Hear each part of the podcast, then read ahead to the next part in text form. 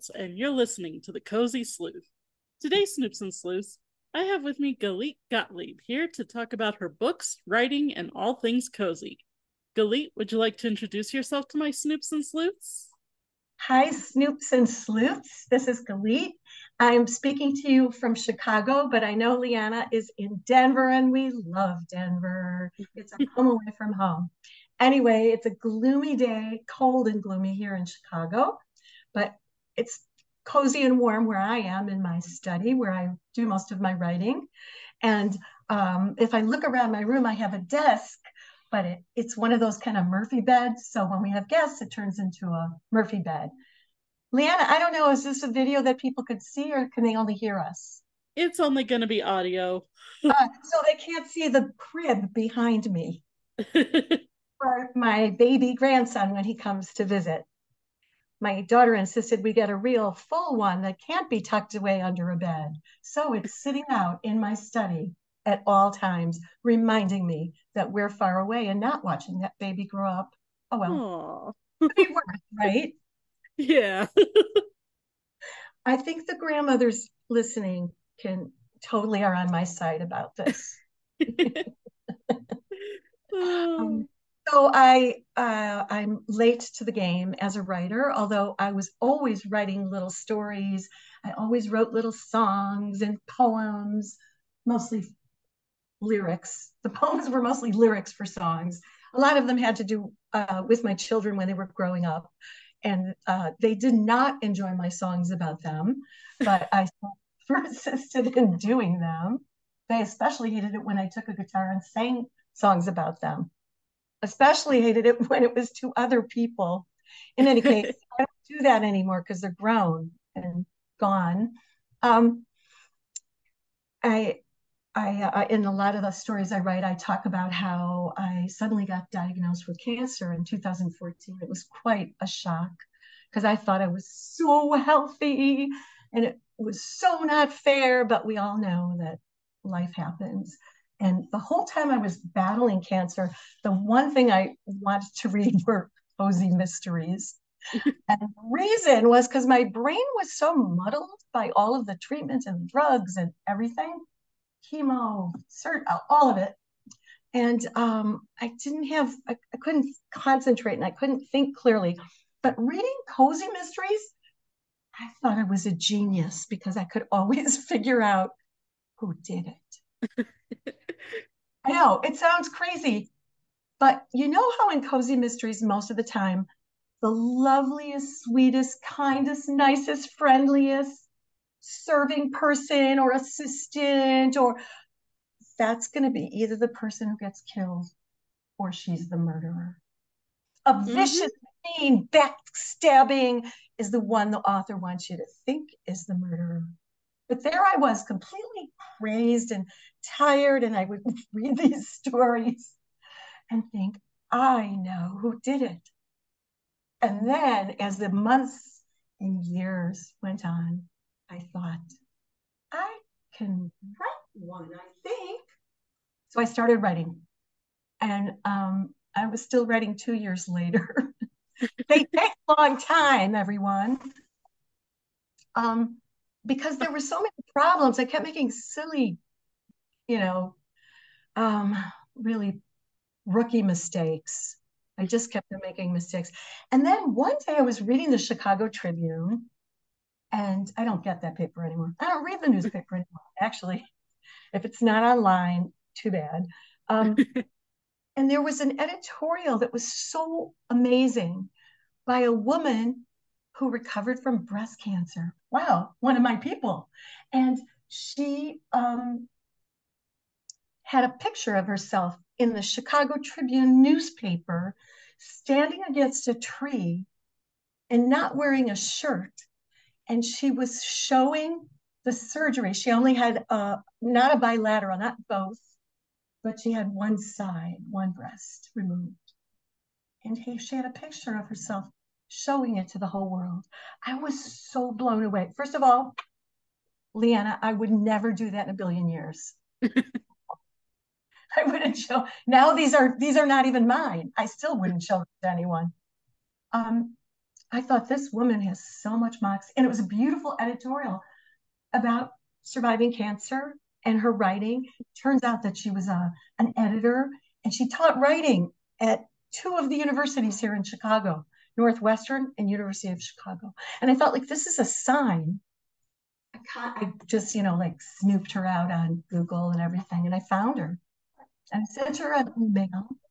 I sent her an email asking, like, hey, do you work with, you know, non-students, non-university students?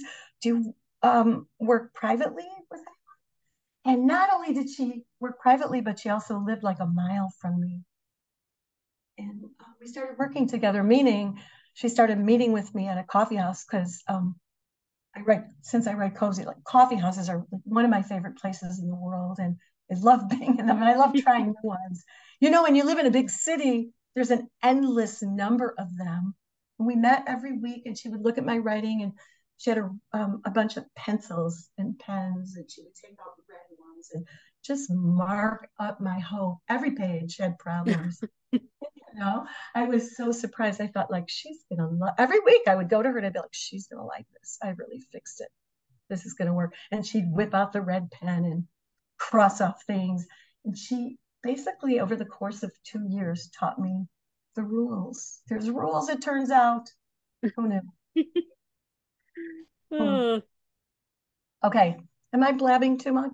No, no, that's a wonderful story. And believe me, I understand the red pen. Oh. uh-huh. But you gotta learn, you know, you just have to learn how to how to how to do it. Oh yeah. Now I write all these little essays that I'm posting on people's as guest blog guest posts on people's blogs and that I'm submitting to journals and I keep on focusing in on mistakes I made that I learned not to do that I find in other. Now I'm like a scholar in the field. I'm not, but I still like I did it. So I find those mistakes. Okay, here's one. For example, um, you know how when we're writing, all of us, and we write a word, like let's say beautiful, and we think like, oh, how many times have I used that? I better use a, a different word. So you look up synonym and you find all the different synonyms for beautiful. And you think like, okay, nice, pretty, terrific, whatever, you find them. And then you use them one at a time and you're like, oh, I don't have any more. So I better expand my search. So I'm reading a book recently and um, somebody described a, a stew I'm talking like beans and meat stew as resplendent. Resplendent? A wow. resplendent is, a, is a, a, sunrise over the mountains in Colorado. the lake at sunrise in Chicago. It's not a beef stew. Mm, so I wrote a whole no. essay about it. Because I learned do not look up something in the on the synonyms and assume that it's the appropriate one. You know, right, right. Did you ever do that? Mm, I don't think I've done it, but if I have, I apologize to my readers. well, just everybody who's a writer who's listening, like, note to self: don't use silly words to describe things that have, you know, that don't need them. Don't use yes. fancy let's say. Absolutely. Um, yeah. So I'm big on now. Um, now that I know so much how to write, now I know how to write. This is my third. It took, took me three books, three books to know how to write, and so now I feel like, aha! I found another flaw. I don't look for them; they come, they find me. Oh, goodness, no matter how many books you write, no matter how many times said books are going to be edited, you are going to find a flaw. Uh-huh. Actually, one of the one of my favorite things to point out is I am a huge fan of uh, Lillian Jackson Braun, the Cat Who books. Oh. And in one of the early books, the main character is with his friend and they pull into his friend's garage. Okay. Well, it's supposed to be a one car garage, which is tiny enough. Typo made it a one ear garage. So somebody would have to go in sideways and lie their head on the ground. yeah. very, very tiny garage. yeah. That was in the finished in the finished book. Oh yeah, that was in a finished professional big big 5 or however many publishing houses there are uh book. So I don't know what happens when these mistakes suddenly proliferate, proliferate and just appear all over the place. I recently um, read, I love doing this. I read my second book for an Audible and it's just come out. And so I, I had to read, I took a book off my shelf and I actually read a copy of it. So I saw, I did find two mistakes in the, in the, in the, you know, soft cover book, but that's it. I found two little tiny errors. They were silly, like a repetition of the word a, that kind of thing. Um, somebody reviewed it, that book, and said, there were so many mistakes in this book. It needed a full editing. I couldn't even get through it. I'm thinking, what book were you reading? right? Sometimes I wonder if they mean to review the book that they reviewed when right. they leave those kind of things. That's right. But what can you do? They they saw something that we didn't and our editors didn't. So we mere mortals missed. Oh yes. I also honestly, uh, this didn't honestly I think our readers think we know more about the English language than we actually do. it's my native language. I know how to speak it. I try not to even make mistakes when I'm speaking. Right? We all right. do. Right. It's, it's ridiculous, really, but it's part of writing and we are never perfect. so I also just got um, a terrible review, but it was from one of the a, a blog tour, so it didn't go live. Uh. I know I dodged a bullet there because this this third book, Charred, is set in 2020 during the height of the COVID pandemic. And I was writing about what I was experiencing at the time. You know, all the parks being closed, nowhere to walk. They blocked everything. You couldn't even get to the lake. So all the people who live in the city had to just kind of walk in the street. They closed sidewalks off too. They didn't want people congregating, and there were no cars. There was so much about it that was stressful. So I wrote the story a, a murder against the backdrop of COVID. Other stuff happens, but COVID is sort of like one of the one of the characters almost. Yeah.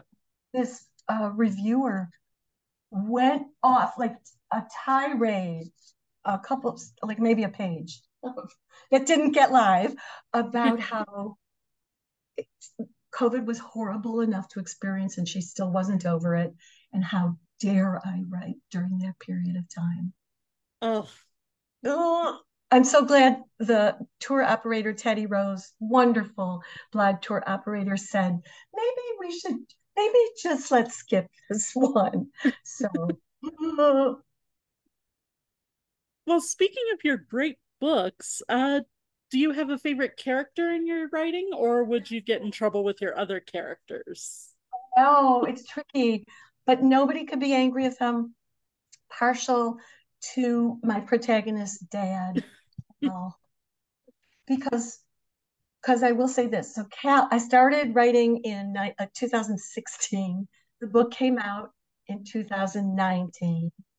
And I just want to add, because it's a fun fact, that the reason I was able to get published after receiving nearly 100 rejections from agents is I submitted my manuscript to one of those online competitions and I won a publishing contract. Who I wanted to go buy a lotto ticket after that because what? I won something, anything? I've never won anything. My sister once won a washing machine. I was so jealous. This is better than a washing machine, right? Yeah. Okay, so um, so I started in 2016, got published in 2020, and then um, at 2019, the second book was coming out in 2021, but I started the third one in 2020. It was such an awful time. There was nothing to do, nowhere to go. We couldn't see our kids who lived in another, you know, lived in Denver, and we uh, couldn't travel. And then um, my dad was dying and we couldn't see him. We could only drive um, up there, and if the if the weather was nice enough, and my mother had the strength to wheel him to the window, we would have to walk around the building and stand. And they're on the third floor, and he could wave, and that was it. That was I wasn't able to see him or hold his hand. And Cal for me was a stand-in for my dad. And so I gave him my dad's sense of humor and the little silly jokes and the quotations of Benjamin Franklin. And um, my dad was a little bit uh, political, though, and didn't stop talking about that. My nick, his nickname for me was "You Liberals." um, so but that was a really difficult summer. So it was fun for me to start writing this story that is that turned into Charred about a family struggling through and the dad isn't well. Um, yeah, it was fun for me, and I don't regret it for a second. Good for you. And I loved the opening scene of Charred. It was oh. it really drew you in and you're like, wow, what's going on here and and yeah i could relate to a lot of it because it made me remember 2020 but it was in a good way right how did you like my idea for cookies against covid oh that was that was awesome that was good that was good well i love that character too ali is a special character that he's just like so fun and um, so just so many different things. He really is. I don't know what it's called in literature when you have a character. It's almost like the jester, but he's also he comes up. He's also something else. He comes up with ideas that make a difference.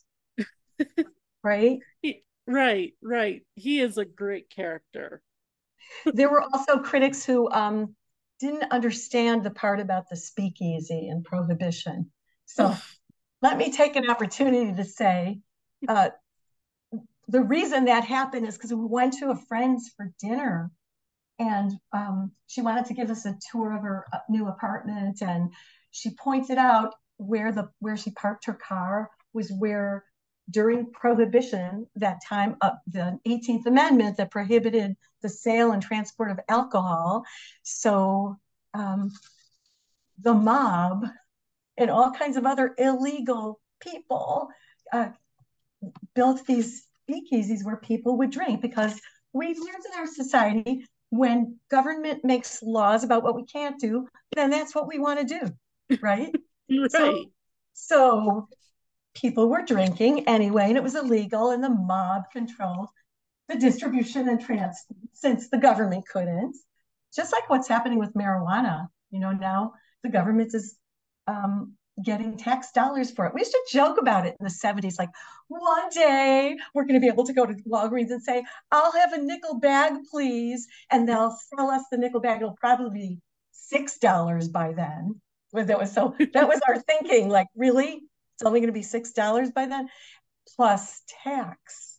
we thought, wow. And then we'd laugh about it. Like, come on, not going to happen. Anyway. Uh, yes, I enjoyed that opening scene too. Yeah. I like the scenes that made me laugh. And my husband said that uh, I would come out for dinner. He'd be like, there was a lot of giggling happening. yeah, I crack myself up. And then I think I'd be, I'd wonder, like, would anybody else think it was funny? I don't know.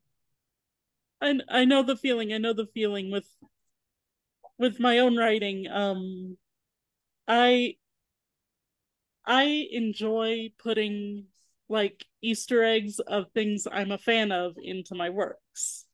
I Oh. love old black and white movies. So I have a character, my main character actually, who can quote old movies at the drop of a hat. And like um there's a scene where she's talking with her friend who's helping her convert her childhood home into an inn because she lives on a ranch and you know any other form of income to help keep the ranch going much appreciated. Well her friend makes a suggestion and she was like okay how much is that going to cost? Her friend goes like let me put this to you in the term of your favorite christmas movie. Somewhere between ouch and boing. So that means you know all these quotations off the top of your head. Head. off the top of my head yes but i could never pull them out in the right circumstance Uh, but your characters can. Oh, yes. I am just waiting for the moment where she can use one of my all time favorite lines from a movie called The Women. It was made in 1939. It's got uh, Norma Shearer and Joan Crawford, I think, acting against each other, who were big studio rivals at the time. Sorry for a little Hollywood history, Snoops and Sleuths. You're not here for that, but anyway, um, Joan Crawford has a line at the end that says, By the way, there's a name for you ladies, but it isn't used in high society outside of a kennel. Oh, good one. And I Excellent. so want to find a place for Sabia to use a line like that. Well, you're going to have to gather, a, you know, some women together, and they can't be really lovely women. They have to be, or they have to be outwardly lovely. Hmm. Right. Can you have, arrange a mahjong game? uh, Sabia's a little young for Mahjong. Oh. She's in her young- third. Huh? So, what do young women do? What would they be doing together aside from drinking at a bar? Well, in Sabia's case, it'd probably be. Well, she wouldn't say it to some in guests, but possibly. I don't know, but I will find a way to use it. That's your challenge. You're going to have to Yes. figure it out. I love the idea. That's such a cool idea. Once you write it in a book, then is it at the tip of your tongue? uh, sometimes. Say between ouch and boing without thinking about it, right? yeah, right. That could be your mm. opening welcome to the Snoops and Sleuths. or your oh. party. Oh. May you all you buy between ouch and bang. oh goodness we have to get back to the interview because we're starting to run low on time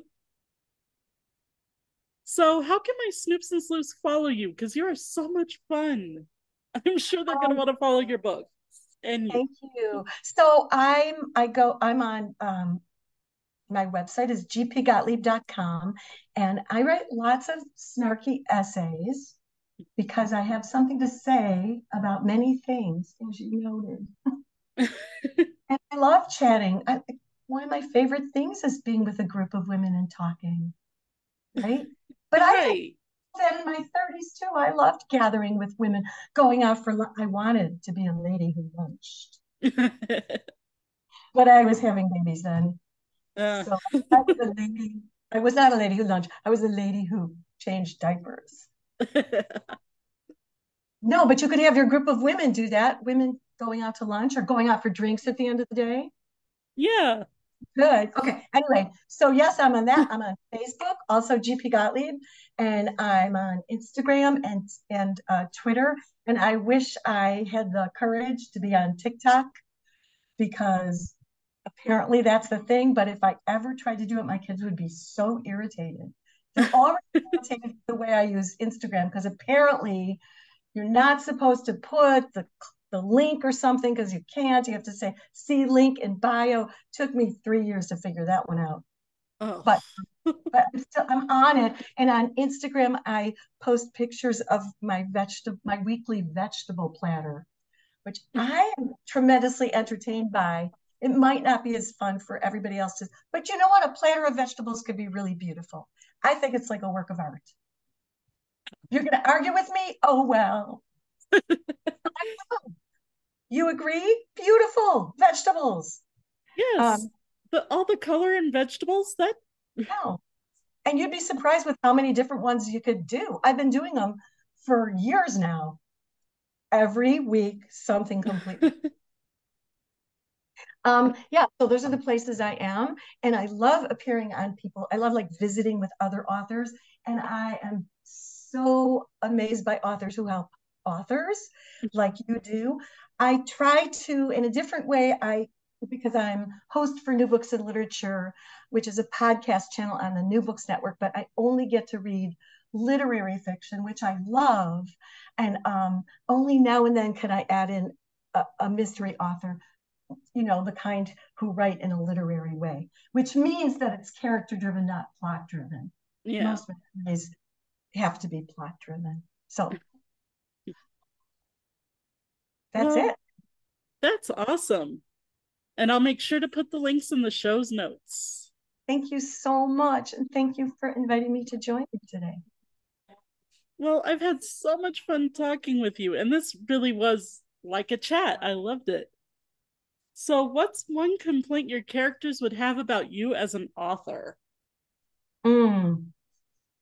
I think all just like how much they I make them talk all the time. Most people do. oh, that's great. Oh, well, I am so sad that I'm so quickly running out of time. I've had so much fun talking with you. Me too. Thanks, Leanna. Well, Snoops and Sleuths, you've heard another great show here on the Cozy Sleuth. I'd like to thank my patrons for their help, and I'd like to and I'd like to suggest that if you want to hear cozy mysteries read by live actors, check out the Cozy Mystery Rats Maze, wherever you find your favorite podcast. Until next time, this is Leanna Shields saying, keep cozy. Mm-hmm.